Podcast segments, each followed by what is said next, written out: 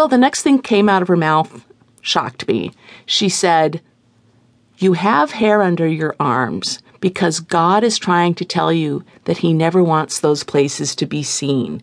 The only place God wants to see hair is on top of your head, and under your arms and below your waist is where it should never be seen. So in the same way that you will wear pants for the rest of your life, you know, underpants and slacks and so on, long dresses, you will never wear a sleeveless dress because it is a sign of Eve's shame and her sin and your sin."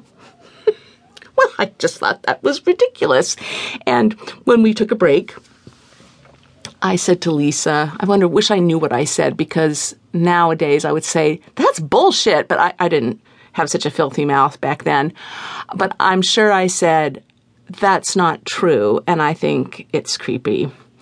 And she was even more naive than I was, so she wasn't about to rebel like me. But when I went home, I told my mother, and she got this very grim look, and all of a sudden I wasn't going to Mormon temple show and tell anymore.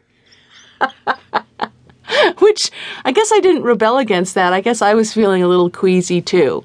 Nevertheless, I understand when she talks about these spiritual instruction meetings she went to. They're very warm and cozy and familial. And, you know, she was raised Mormon. She's used to it.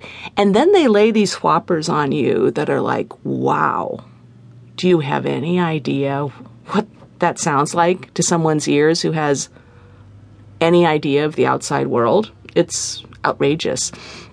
I think, it, you know, she knows this isn't just a Mormon problem. She she talks about purity balls and, you know, this this problematic issue of purity being associated with goodness and desirability. She is married, by the way. I think she has, does she have two kids now? One or two kids. And I'm just, you know, waiting for her to announce her radical feminism. I mean, she is on her way. And to have a role model like this is something very few people could get to, who is able to pinpoint what is so deeply wrong about how women are treated as spoiled goods and, you know, something they can never recover from because of the virginity cult is, is really quite extraordinary. Bravo to you, Miz Smart.